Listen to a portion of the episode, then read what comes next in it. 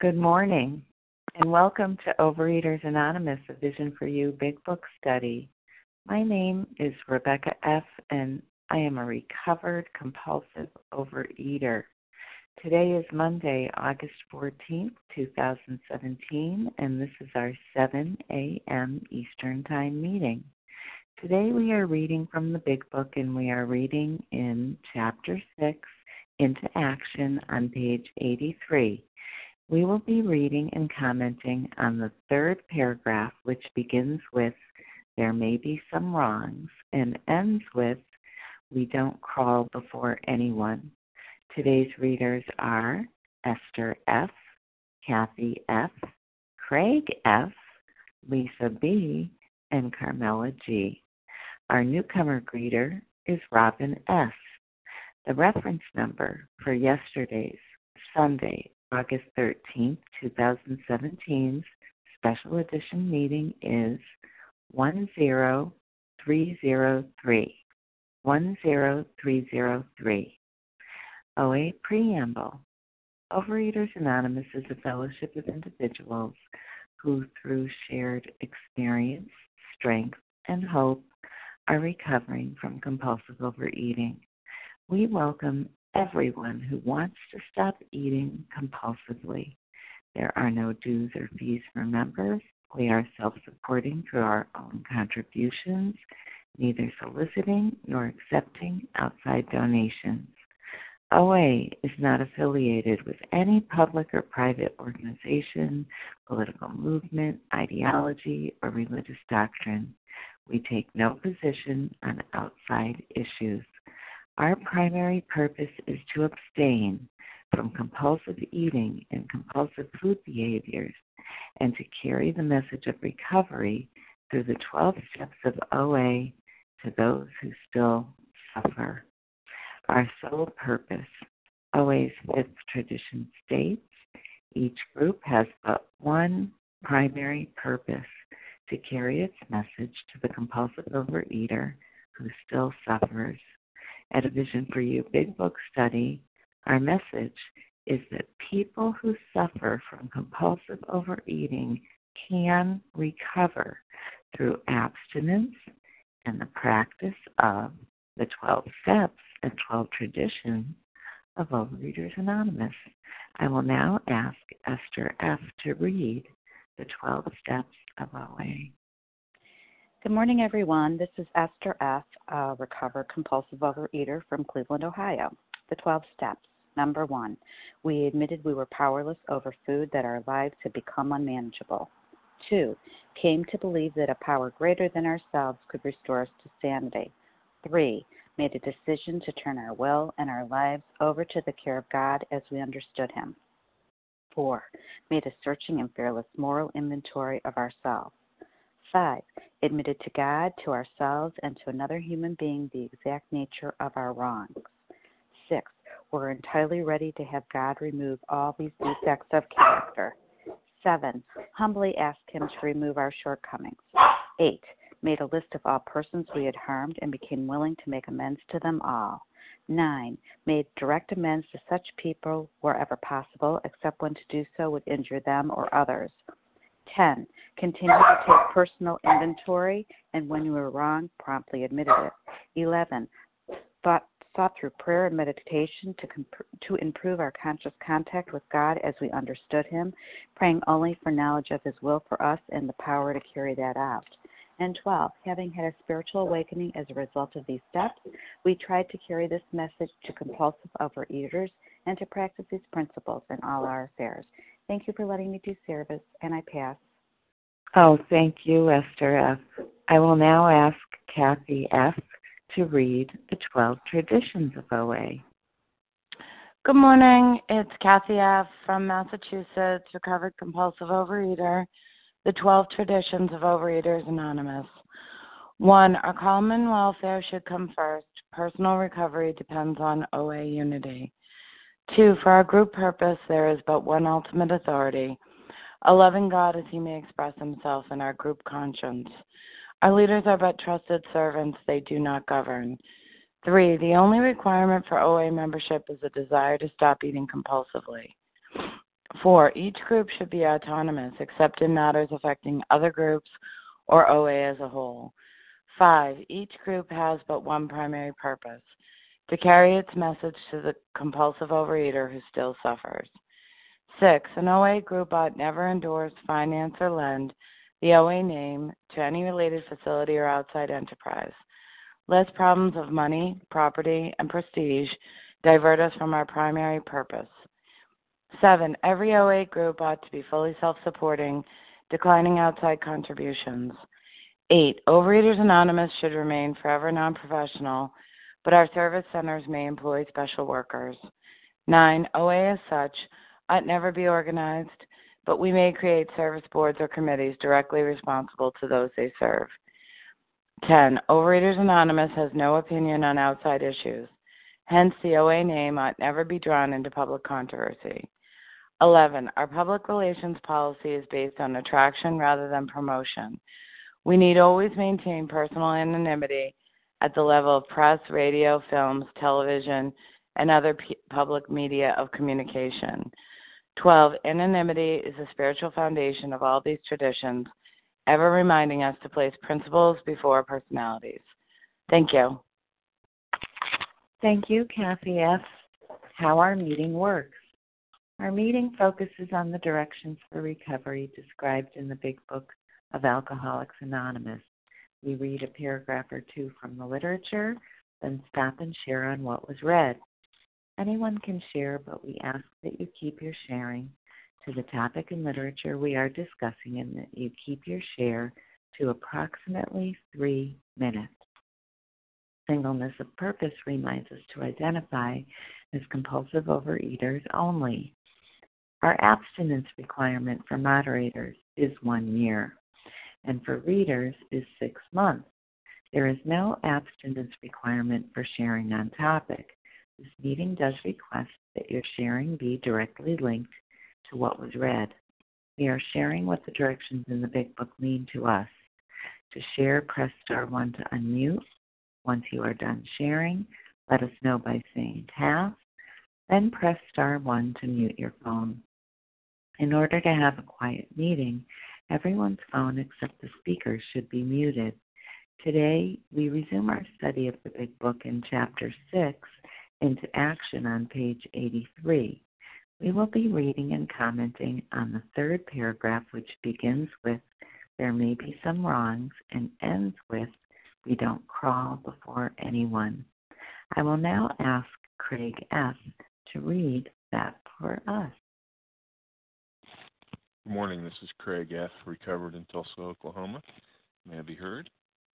Yes. Good morning, Craig F. Good morning. Thank you. There may be some wrongs that we can never fully right. We don't worry about them if we can honestly say to ourselves that we would right them if we if we could. Some people cannot be seen. We send them an honest letter, and there may be a valid reason for postponement in some cases but we don't delay if we can, if it can be avoided. We should be sensible, tactful, considerate, and humble without being servile or scraping. As God's people, we stand on our feet. We don't crawl before anyone. Um, the uh, the first sentence there may be some wrongs we can never fully right. I, I'm not sure that uh, other than financial type amends that I that I ever would fully write any of my amends. Um, you know, you can make an amends to.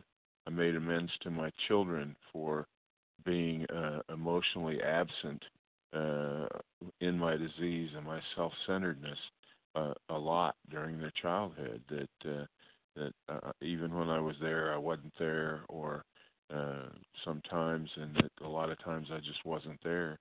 Um, you know, and that doesn't mean I'm saying I was a horrible father. I I, I just know that uh, I was emotionally absent a lot in their lives, and uh, not the kind of nurturing parent that uh, that I would like to have been. Uh, you, how do you ever fully write that? You know, I can um, live a living amends. Uh, I can be present in their lives emotionally today. I can make sure that I'm in constant um, touch with in, in constant touch with them we, weekly. I, I at least I, I can uh, be participant in their struggles and uh, and uh, be uh, uh, of, of help and advice to them where I can and and and all that. But that doesn't do undo the the um, you know the, the warped lives of blameless children. It it certainly um, isn't something though that I I I need to walk around going woe is me, woe is me um, all, all the time uh, either. You know, it was what it was, and today it can be different. But that doesn't mean that uh, the wrong can be fully righted. I I think that um, uh, that the rest of this, uh, you know, some people can't be seen. We send them an honest letter. Uh, my uh, uh, I think today we we send them an honest phone call. A lot of times, um, my sponsor discouraged that. You know, if, if at all possible. I had a, one son that lives in Arizona, and I'm in Oklahoma, and I, I just couldn't arrange to get together with him because of some health issues. Um, I had to do it on the phone, and it it worked out. Though it worked out. Um, the willingness. This talks a lot about we can honestly say that we would right these wrongs if we could, um, and I think that that is the key to to a lot of program. It's the key to this is that uh, I was willing to go to any lengths uh, to do whatever I had to do, whatever I was capable of doing, to right these wrongs and to to make amends to the people I'd harmed, and and and, and it's in that willingness that the recovery begins. It's in the willingness to do uh, to do the work, and uh, uh, we don't delay if it can be avoided, and and that's part of willingness too. We we get in and we we do the work. We don't delay. We we we face the fear and uh, we uh, we put our nose to the grindstone and get it done. And uh, the uh, being sensible, tactful, considerate, and and humble. Uh, I have a humble word highlighted twice underlined and highlighted without being servile or scraping.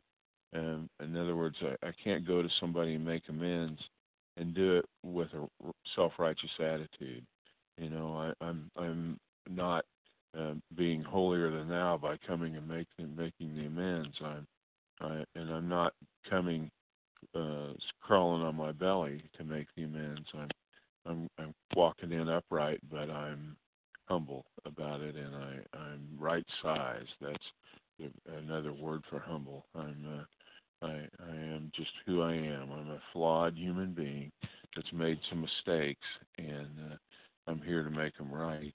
And uh, so I don't have to crawl. I can stand on my feet and uh, and do it uh, and practice that humility. The the uh, description of the steps is the ego shattering process of the steps uh, means that that uh, by this point we've learned something about humility and we've learned something about just being right sized, being who we are, and uh, nothing more, nothing less. And with that, I'll pass. Thank you. Mm, thank you, Craig F. Who would like to share on this paragraph that Craig just read? Katie G. Katie G. I heard Matt M. And I heard Katie G. Dino. Mm-hmm. Leah Who D. was that Katie? Did I hear a Leah? Leah D. Yes, you did. Thank you. Leah B. Vasa O. Queen. Vasa O. I heard. Laura H. G. Laura H. Chrissy G. Was it? Oh, Chrissy G. Hi, Chrissy.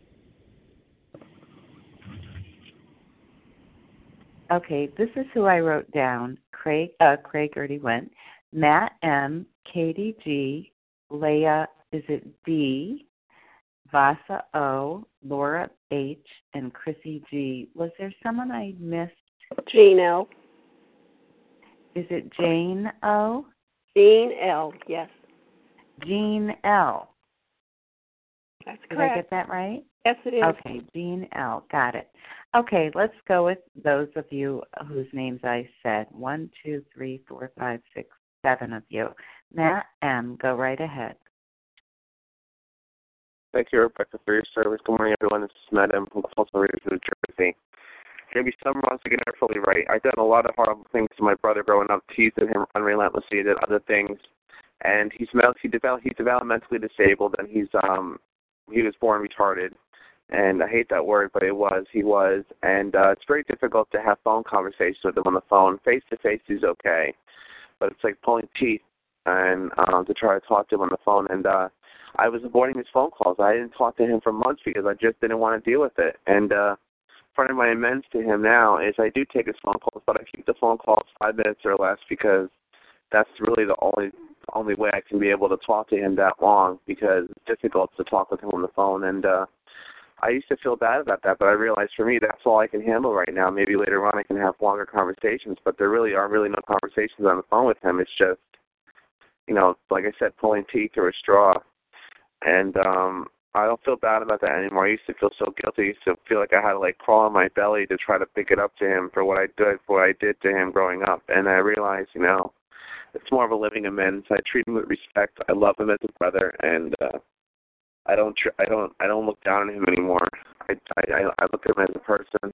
He's sick and out like not like I am, and um, he's just a human being, and that's the way I treat him today. And I love him to death. And with that, I'll pass. Thank you. Thank you, Madam. Katie T. Hey, Rebecca, can I be heard? I hear you, Katie T. Hello, my friends. Hey, Rebecca, thanks for your service. It's Katie G., recovered compulsive overeater, anorexic and bulimic, and I'm starting my timer. Springs to mind a lot of humility, which sometimes I don't have. Shocker. Um, I had my list, right? And I'm like, okay, I got to make my amends and let me go to it because I got to have my spiritual awakening right now because I got to get recovered because I got to do the right thing because I'm Katie G. And my sponsor was like, no, you got to make appointments. You got to contact these people. You got to find out. May I come to see you? I've been thinking about our relationship. And those of you who know me know it took me four years to make an amends and to my mom. And I only made an amend to her after a huge fight right? This isn't about me. This isn't about my ego. This isn't about checking it off so I get to do something, right? This is about humility and consideration. Is it okay with you if I come and talk to you? And you know what? Sometimes it's not. But I don't have to worry, right? Because I if I stand fully ready then it's all good with God, right? And the other thing is like what does fully right mean? Like I had to change my expectations. Like I had people that I went in and I was my brother. I make it made an amend to him, you know? And I'm like, dude, I wasn't the kind of sister I should have been and we don't have this relationship and I'm really sorry and I was wrong and I and I didn't do a great job. You know, and then I had to do a 10 step turnaround recently because I was like well, dude, I made my amend. Like, we're not BFF today, right? But I set right the wrong that I did. And then I have to trust that God is sending me who I need, what I need, when I need, for as long as I need it. I can't postpone, but this is in God's hands. I am not in the results business again. And you know, my husband has been a really good teacher, and I'm sorry, I know I always talk about him, but you know, he's a primary player. Um, so this idea about not being servile or scraping, like I even convinced him sometimes. I talk to him and I'm like, you know, I really I was wrong. I wasn't the kind of and he'll cut me off. Why? Because it's uncomfortable, you guys. It's my false pride. I'm going to him servile. I'm trying hard to please. Oh, I'm such a bad wife. Make me feel better. Or, you know, scraping, oh, you know, and then I did this to you, and then I did that to you. No, like I can be alone and at perfect peace. I can look the world in the eye, right? Which is the fifth step promises. So I go in and I look you in the eye and I say, I was wrong. My name is Katie, and I was wrong in our relationship. I treated you poorly. I imagine if I were you, I would feel really terribly if someone had treated me like that. And I deeply regret my behavior, and this is how it's going to change. And the hardest part, I shut my mouth and I changed. And I'm still learning how to do that, so I'm going to keep coming back one more day. And with that, I do pass. Thank you, Katie G. Leah D. Good morning. Thank you for letting me share. Um, this time around, when I read the big book, if there's a word I don't know, I look it up in the dictionary instead of just passing it over. So when I read this morning and the word servile came up, you know, of course my my ego says, "Well, I know what that means," and I said, "No, I don't know what that means." And what servile means is having or showing an excessive willingness to serve to please others, bowing his head in a servile manner. So what that says to me is my personality used to be when I made it was was kind of like out of fear. Was kind of like, oh please, you know, please forgive me, or or please please don't do that, or please don't do this, or please don't do that, and that always left me vulnerable and and not in a good place of standing on my feet with God, because that was a way when I was eating, I could feel that servile behavior in my throat. It makes me feel inadequate and less than. And it says that I don't have to crawl to anybody because I'm a human being. And scraping to me means that I walk in with an attitude like, well, listen, you did this, but like, I'll forgive you, and now I'm better. And and that's not what I'm learning to do today. I'm learning like to keep my mouth shut, um, get God's direction, and right the wrongs and clear the wreckage of my past so that I can live happy, joyous, and free. And I'm not a perfect ninth stepper. I'm not a perfect anything. I'm a human being. But I'm learning a day at a time through the meetings on how to make it better. Like today, I was realizing a couple more amends are getting better because in my heart I'm getting ready or I see myself different. But I don't have to be servile to anybody today, and I don't have to go in scraping. I can, as God's people, I can stand on my feet, and I don't have to crawl before anyone. Thank you for letting me share. Thank you for sharing, Leah D. Vasa O. Thank you, everyone. Thank you, Rebecca, for your service and everyone for being here this morning. And I'm grateful, grateful, recovered compulsive overeater calling from Foxborough, Massachusetts. And yes, this was a tough step, but I was ready and willing to go to any length just not to go back to the food addiction. No matter how uncomfortable I felt, I had a sponsor uh, to guide me. I didn't have to go alone, and I remember going through to a lot of step meetings and how other people did it, and they survived it. They didn't die. As a matter of fact, they their life became even better. And I just did what other people were doing. I, I, you know, again, some people cannot be seen.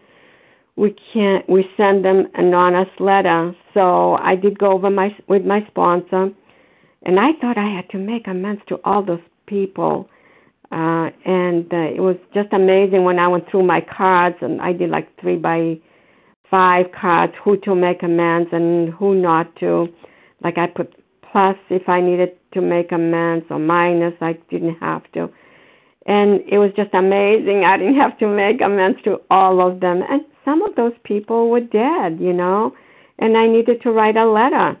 And some of those people in the were in the old country where I came from I said, I'm not gonna, I'll never go back and visit them. Well, God brought me over there, and I made few amends over there. But at the beginning, I started making amends to my children first because it was easier. They were little, you know. And then uh, um, I did a big amends to my brother. We abused each other as children. We called ourselves names. We hit each other and especially the boys. I was a girl, so I was not allowed to do those things, but I still get into it every once in a while. And and I had a brother that was younger, that is still alive, younger, and he was really overweight. And I remember calling him fatso, and you know, and that must have hurt his feelings so bad because I wasn't into the food in those days. And um, my food addiction came right after that when we came in America but anyways, and I made big amends to my older brother, and he made amends to me. And he said, you know, I am so sorry also that I had hurt you and my other brothers, you know, as growing up. We became the best friends till he died, till like two years ago, a year and a half ago. And uh, you know, and and I had a life with my brother. I loved him so much. We were so close. So for me, mostly it's living amends today to the to my husband, you know, and I did make some amends also for hurting him and causing him a lot of pain when I was going to divorce him. He understood. He said, "I." He did. He said, "You really didn't mean it. You just did not know what you were doing." But anyways, and it's much easier to make amends today. And I try not to screw up because I don't like to make amends anyways. So I, it's living amends. You know, do the right thing, and uh, asking God to show me what's the what's the next right thing to do. And God's people, we stand. Time. I'll wrap it up. God's people, we stand on our feet. We do not crawl before anyone. And that has been the most for me. I don't crawl. I don't chase people today. And I let them have their lives. Thank you. And I pass. Hmm, thank you, Vasa O. Laura H. Good morning. Good morning. This is Laura H. out of Chicago. May I be heard? I hear you, Laura H. Great. Thank you. You know, this paragraph is so powerful. Um, there may be some wrongs we can never fully right. I can recall being in a meeting and kind of getting really teary eyed and sharing what an awful mother I was because I was always in my addiction and I was always emotionally distant or I was yelling or I was screaming or I was, you know, crying or weepy and my poor kids, you know, like Dr. Jekyll, Mr. Hyde, didn't know what mom they were going to get. And I remember a loving fellow, you know, later as you're saying goodbye, you know, telling me, listen, I've been in programs since my boys were born and I still yell. so, you know, they kind of put some perspective on it and it did help me. Um, I just want to say too that the amends process is uh, scary for many of us, and uh, we mostly have to go and do them to the most immediate family members uh, that we live with and, and share our lives with on a daily basis and uh, that can be tricky. And I agree with the previous messages from people that our our people that we love and care about. They're uncomfortable when we make the amends. You know, it's it's not comfortable for them to hear, especially if you're newly recovered. They don't really understand. A lot of times, that's why your sponsor is so important, helping you design what to say and make that appointment. And uh, like I've said before, my sons are, you know, they get they get a perplexed look, like, "What do you mean?" So, you know, just to do it, do it imperfectly, do it, you know, ask your sponsor. It's just an important piece of the healing process. Um, I am going to share though too that when I first came into program three years ago, you know, I made three columns. You know, the men's I can do right now. I'm do I'm willing, I'm ready. The men's I can do soon. I have to think about it, I have to ponder it, and then when hell freezes over, I'm going to make an amends. Um, and I have to say, most all of all of them moved over, you know, um, with that prayer, that daily prayer, um, you know, that resent that resentment prayer. So um, it's important that we follow the instructions that are in this book and that we don't delay it if it can be avoided. Some of us have financial ones that we have to make, and those are tricky because sometimes it's big sums of money. But he always asking HP, you know, lead me and guide me on this. Um, so grateful to be here on a Monday morning. Happy Monday to all of you. With that, I pass. Thank you, Laura H. Chrissy G. Hi, I'm Chrissy G., recovered compulsive reader and anorexic from New Jersey. Can you hear me? I hear you, Chrissy G. Hi, Rebecca. Um, I needed to remember, and I continue to need to remember, to remind my sponsees now when they're doing this step that it's not it's not neat and tidy you know it's it's not something it's not something that um i have a checklist and i'm going to go and it's like do the laundry pick up the dry cleaning um you know wash the floor. It you know uh, say sorry to my mom say sorry to my dad say sorry to my brother you know get everything all neat and tidy and squared away and then you know go on with my life. It's it's so much like everything in in life living a spiritual life i should say trying to live a spiritual life. Everything is so much about a process and it's also about god's will and god's work and what what God wants to do in that person and do in me because you know I, I always have to remember it's not just about me and my higher power it's it's about what what their higher power is doing within them at that moment when I say what I say.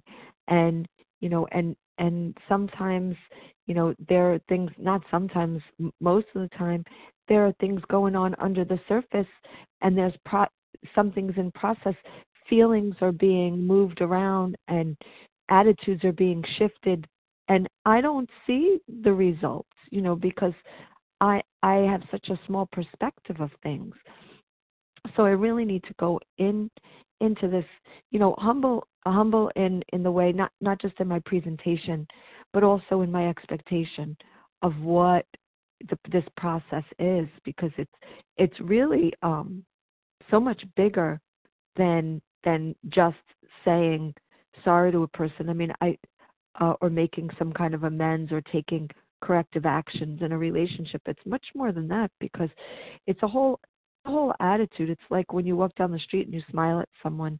Or i know i notice this and it might be my imagination but i don't think so.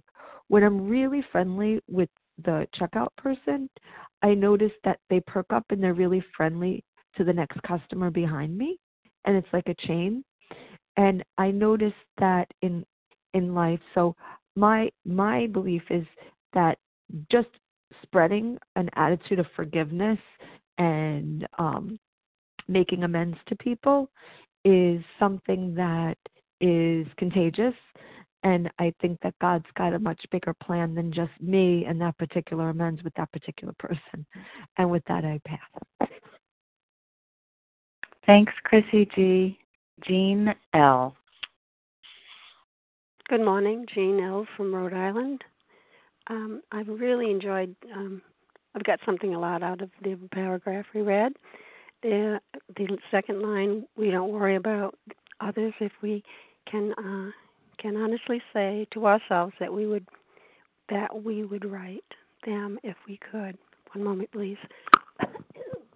well, it happened to me um my mother and father were so always fighting because he was irresponsible and uh, not keeping his you know taking care of his seven children and so however she felt i felt because i was the only girl and um anyways fast forward to when i was in my mid twenties my father died and when i went in to see him at the funeral um paula oh once again hold on um I went to the casket and I knelt and I thought, "Oh, I'm so sorry. I should have. I wished I had been better myself." I, I first of all, I thought, no.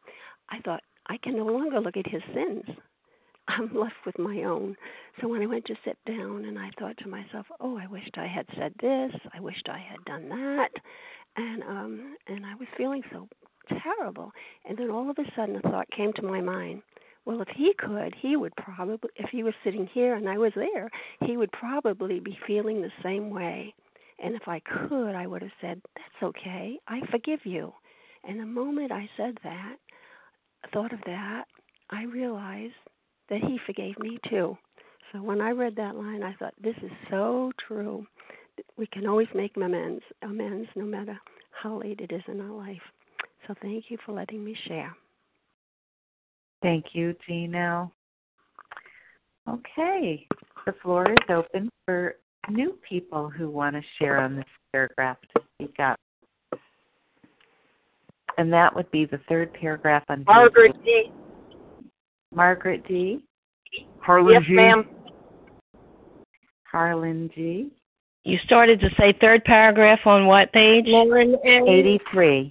Thank you. Thank you. Did you Lauren N. Lauren N. Beth B. Barbara E.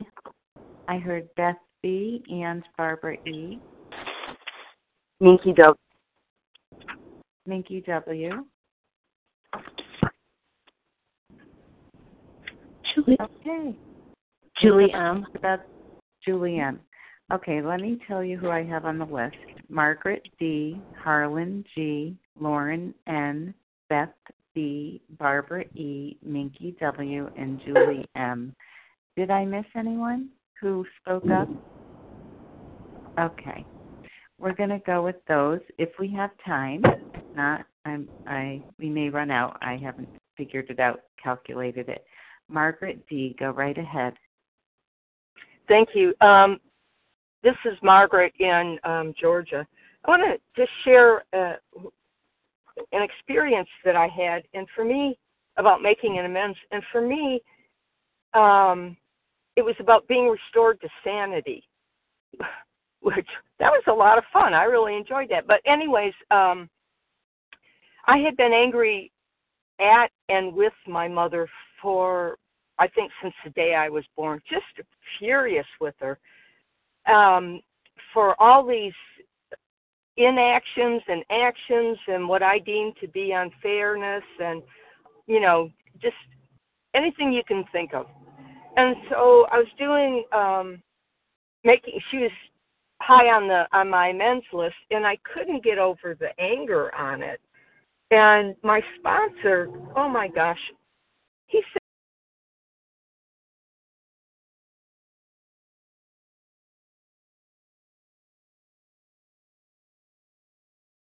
Margaret D., we lost you. Margaret might have to dial back in.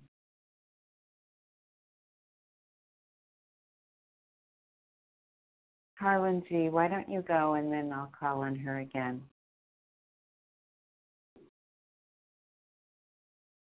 I'm back. Okay. Oh, Oh, sorry, Harlan. Uh, Margaret It- it G., you're there? Um, yeah, can I be heard? I hear you, Margaret. Oh, okay, well, I'm going to wrap this up. So, anyways, my um, sponsor was telling me about um, an event that his mother had put him through that was the worst event I've ever heard in my whole life. And then he said to me, You know, my mother was not playing with a full deck. She only had 32 out of 52 cards. And then he said to me, But you know what? she gave me every one of those 32 that she had. And all of a sudden, I saw everything in such a different light. And I felt truly like I had been restored to sanity. And I got to see where, yes, things had happened. Yes, they were unfair, blah, blah, blah. But a lot of my anger was around my judgment of how things should be. And that was me playing God. And after I spoke with my sponsor, I just felt like I literally I had been restored to sanity. And I just felt so humble, like this makes sense. This is anyways, with that I'll pass. Thank you.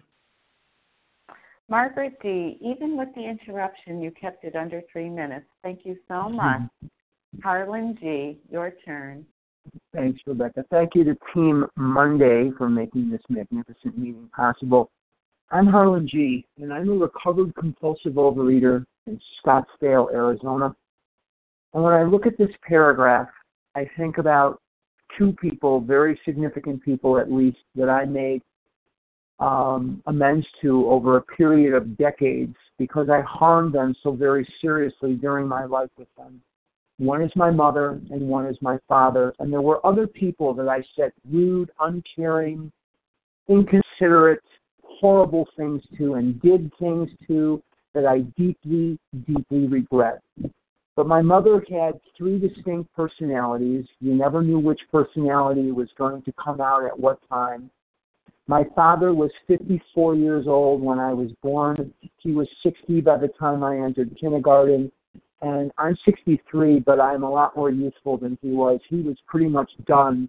He was done in by the time he was 60, and, and, and he was old. Not older, he was one, not one generation ahead of me, he was two. He was older than many of the grandparents of my, of my friends. How do you make amends to a mother who you treated so horribly because of her mental illness and how it embarrassed me and how it hurt me and I took things out on her and I was as cold and cruel to her as I could have been.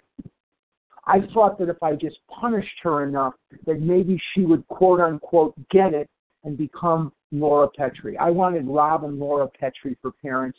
I got Max and Virginia Grabowski. Very different experience. How do I make amends to the people that I treated so horribly? You see, the money amends looked to me at first like being horribly hard. That was the easiest part of the amends process for me was money amends. Now, I never kissed anybody's girlfriend, too bad. I never kissed anybody's wife, too bad for me. But I had amends to make for pe- to people like my mother and father.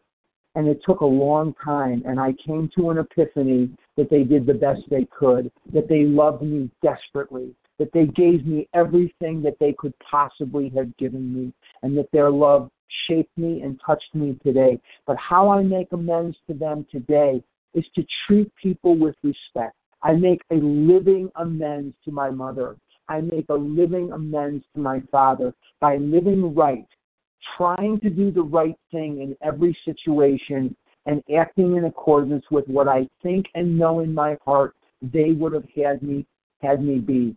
And when I recover and when I'm service in OA and when I conduct myself justly, when I pay my bills, when I work hard at my business, I know that that's a living amends to both my mother and my father. And this is something that I feel in my heart and um, I remember them um, as loving people. But they, you know, during our lives together, I did a lot of harm that I can only only repair by living right now. And with that, I'll pass. Thanks. Thank you, Harlan G. Lauren N.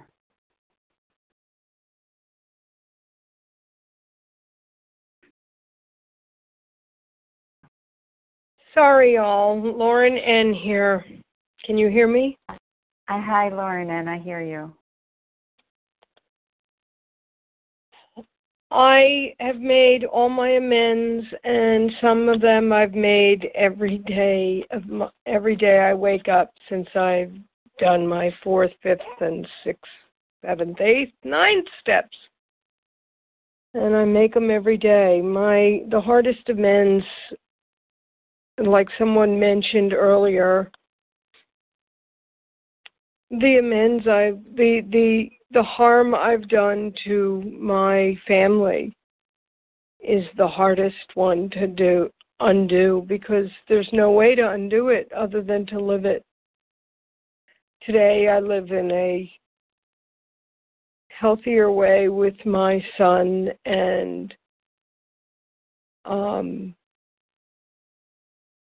I try and give him the love and the compassion that that I didn't give him all of his life.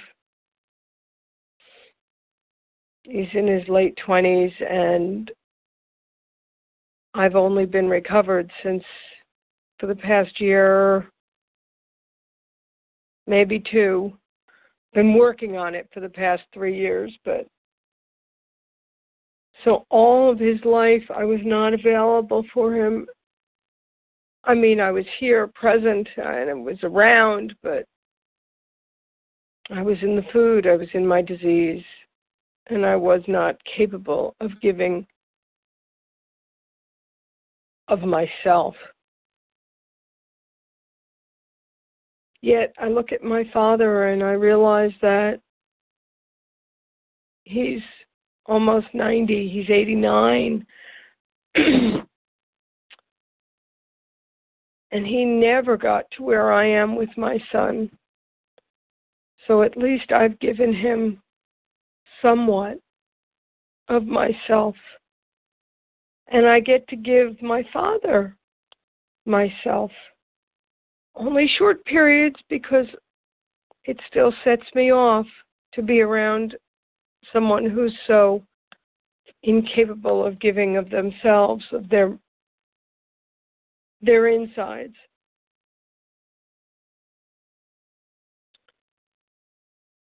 But for today, I'm able to love myself enough to give of myself. So, with that, I'll pass. Thanks, Lauren N. Beth B.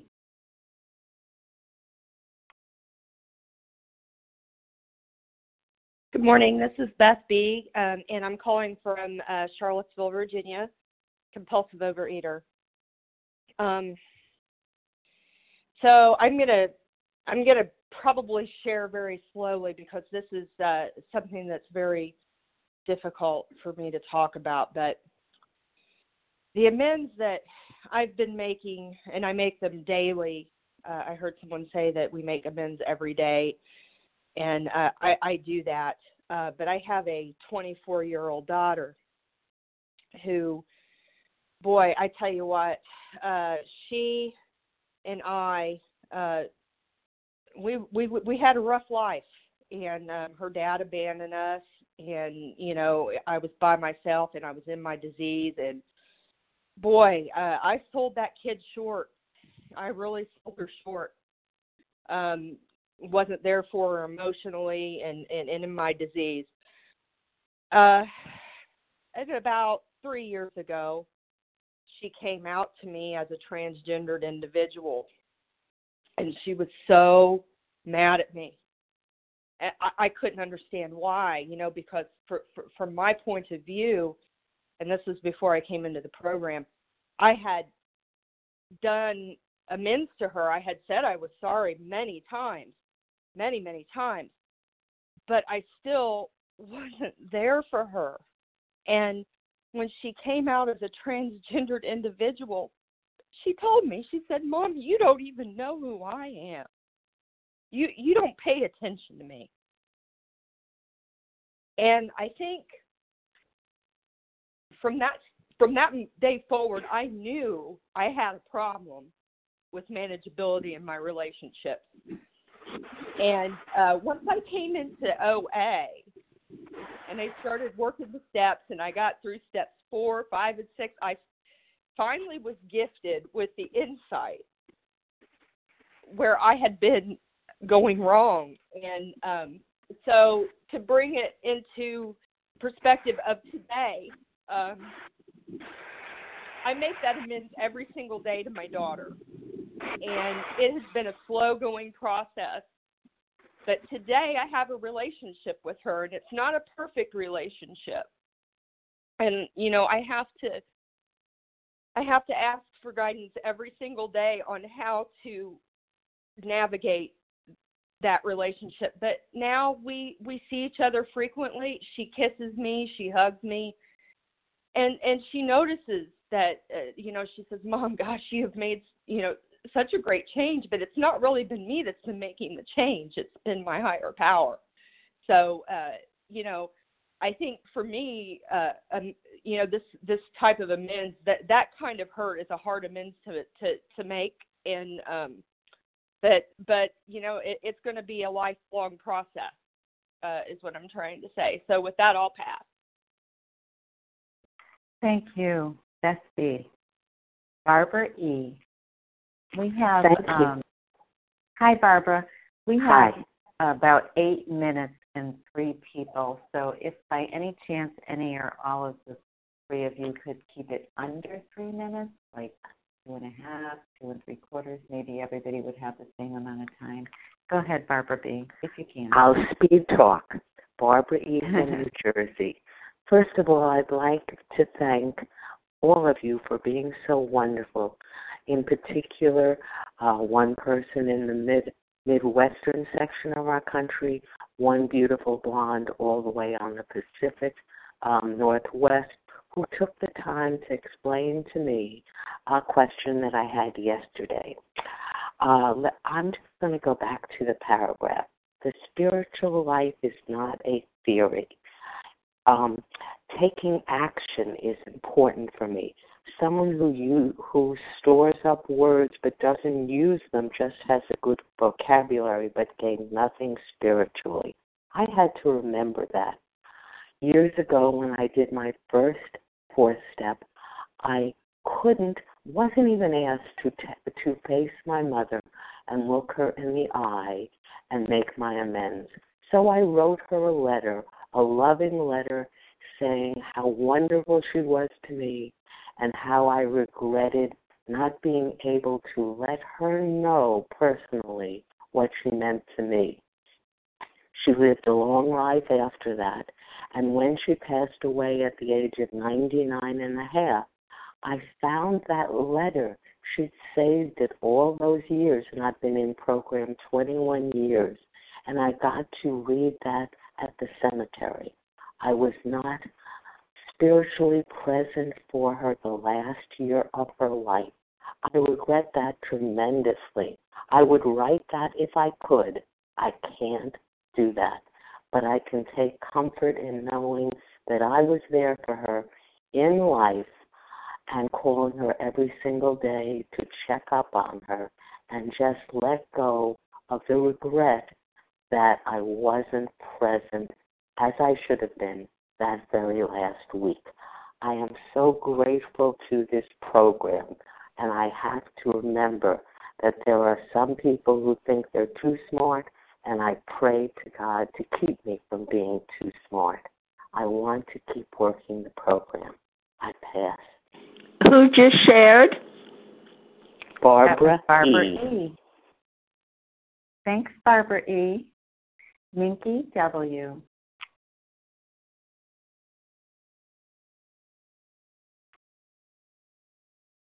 Minky, star one. To unmute.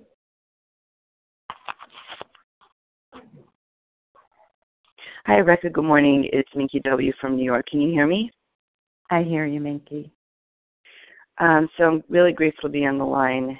Um, so in terms of step nine, um, I have done the steps a couple of times, and each time I've done them, the step nines have gone much more from a place of how can I be of service to you versus, um, you know, I want to get this done so that I can feel better.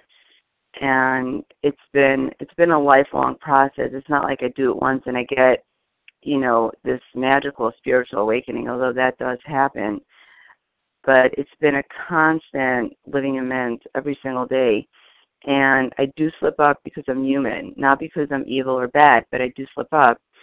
And I need to make amends for that. And most of it is living amends, but I can't just get away and say, you know, I'm going to change my behavior. As uncomfortable as it is, I do need to do face to face amends. And um, as I was doing some step nines, I really wanted to do face to face amends, but I can't force it onto anybody. So some people didn't want to see me, and it was uncomfortable. So I wrote them an honest letter, and some letters I got responses to, and some didn't. I didn't get responses to, and I didn't love it. But that's okay too. I just clean up my side of the street and let the universe take care of it, and let God take care of it for me.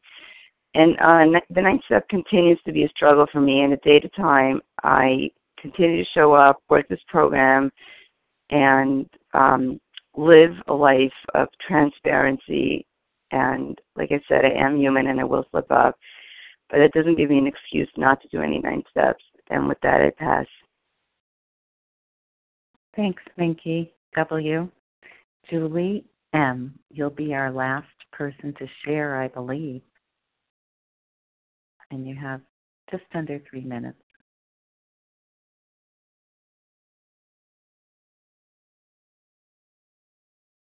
Julie M. Star one to unmute.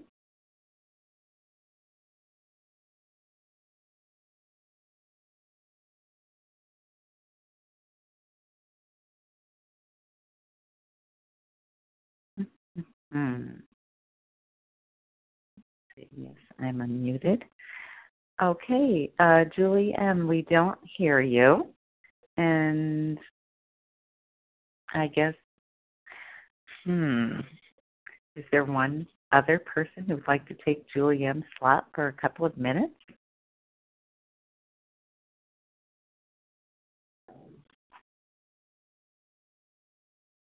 I guess I'll share. it's Rebecca, compulsive overeater. Julie M., if you're there, you can interrupt me. Um, grateful to be on the line, and um, I've been moved by everyone's shares this morning. And one thing, sorry about the siren in the background, uh, one thing that really stood out for me today was the awareness that in the process of making these amends, and are getting in touch with our own fallibility and humanness and lack of perfection and um, harm that we've caused, it softens our hearts to others who have harmed us because we're human and they're human and we make mistakes and they made mistakes and nobody's perfect and um people did the best they could under the circumstances because they were perhaps spiritually sick or still are. And um it helps us to live a peaceful life to um give people that um leeway to be human. And then we get leeway ourselves to be human. And when we make mistakes we clean up our side of the street and um go on our way and that's a big relief compared to what I used to think about life was that I had to be perfect, which was impossible, and everybody else should have been perfect, which was impossible. But what else was there to do but stuff my feelings with food? So um, with that, I will pass, and we are now closing up our meeting. Thank you, everyone, for your participation in this meeting and for the opportunity to be of service. The reference number for this meeting, Monday, August 14th, 2017, 7 a.m. Eastern Time, is 10306. 10306. Please join us for a second unrecorded hour of study immediately following closing. We will now close with the reading from the Big Book on page 164, followed by the Serenity Prayer. Will Lisa B. please read A Vision for You? Our book is meant to be suggestive only to the end of the page. Yes, good morning, everybody. My name is Lisa B. I'm a recovered compulsive overeater in Greenville, South Carolina. Our book is meant to be suggestive only. We realize we know only a little. God will constantly disclose more to you and to us. Ask Him in your morning meditation what you can do each day for the man who is still sick. The answers will come if your own house is in order. But obviously, you cannot transmit something you haven't got. See to it that your relationship with Him is right, and great events will come to pass for you and countless others. This is the great fact for us. Abandon yourself to God as you understand God. Admit your faults to Him and to your fellows. Clear away the wreckage of your past. Give freely of what you find and join us. We shall be with you in the fellowship of the Spirit, and you will surely meet some of us as you trudge the road of happy destiny. May God bless you and keep you until then.